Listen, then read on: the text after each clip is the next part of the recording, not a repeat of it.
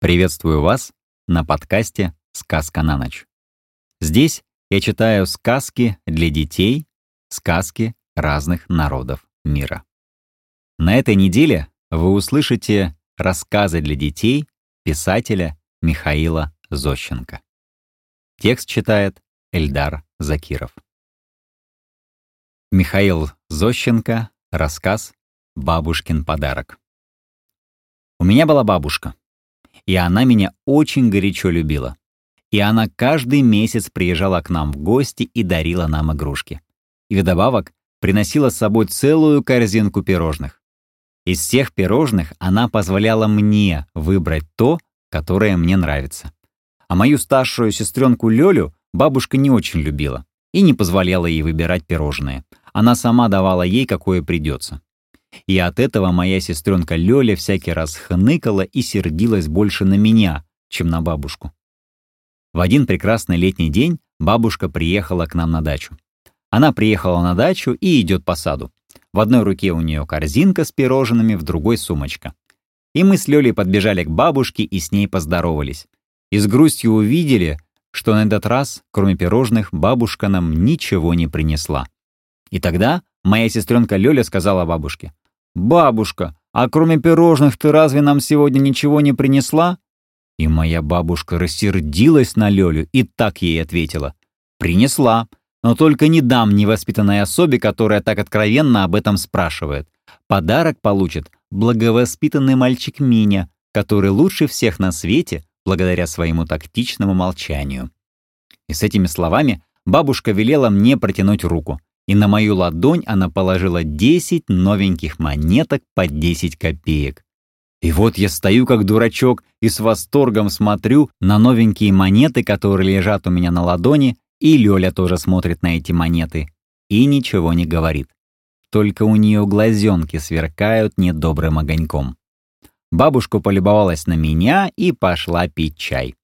И тогда Лёля силой ударила меня по руке снизу вверх так, что все мои монеты подпрыгнули на ладони и попадали в траву и в канаву.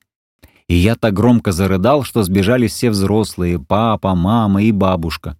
И все они моментально нагнулись и стали разыскивать упавшие мои монетки.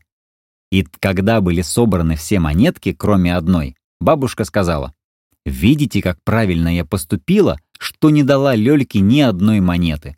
Вот она какая завистливая особа. Если думает не мне, так и не ему. Где, кстати, эта злодейка в настоящий момент? Чтобы избежать трёпки, Лёля, оказывается, влезла на дерево и, сидя на дереве, дразнила меня и бабушку языком.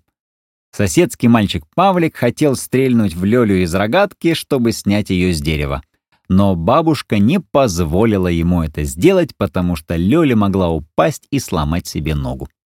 Бабушка не пошла на эту крайность и даже хотела отобрать у мальчика его рогатку.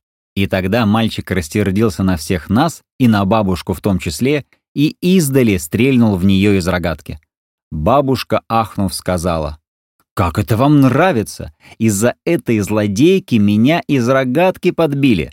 Нет, я не буду к вам больше приезжать, чтобы не иметь подобных историй. Лучше вы привозите ко мне моего славного мальчика Миню. И я всякий раз в пику Лёльке буду дарить ему подарки. Папа сказал, «Хорошо, я так и сделаю. Но только вы, мамаша, напрасно хвалите Миньку. Конечно, Лёля поступила нехорошо. Но и Минька тоже не из лучших мальчиков на свете. Лучший мальчик на свете тот, который отдал бы своей сестренке несколько монеток, видя, что у нее ничего нет. И этим он не довел бы свою сестренку до злобы и зависти. Сидя на своем дереве, Лёлька сказала, «А лучшая бабушка на свете та, которая всем детям что-нибудь дарит, а не только Миньке, который по своей глупости или хитрости молчит и поэтому получает подарки и пирожное».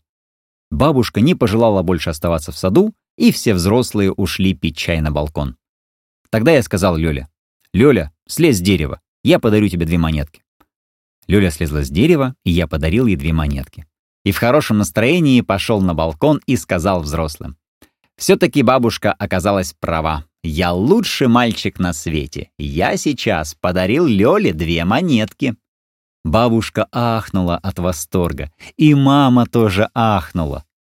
Но папа, нахмурившись, сказал, «Нет, лучший мальчик на свете тот, который сделает что-нибудь хорошее и после этим не будет хвастаться».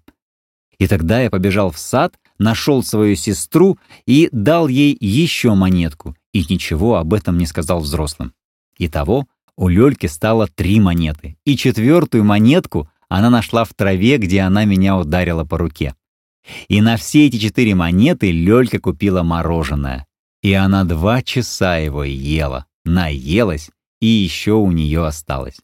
А к вечеру у нее заболел живот. И Лёлька целую неделю пролежала в кровать. И вот, ребята, прошло с тех пор много лет, и до сих пор я отлично помню папины слова.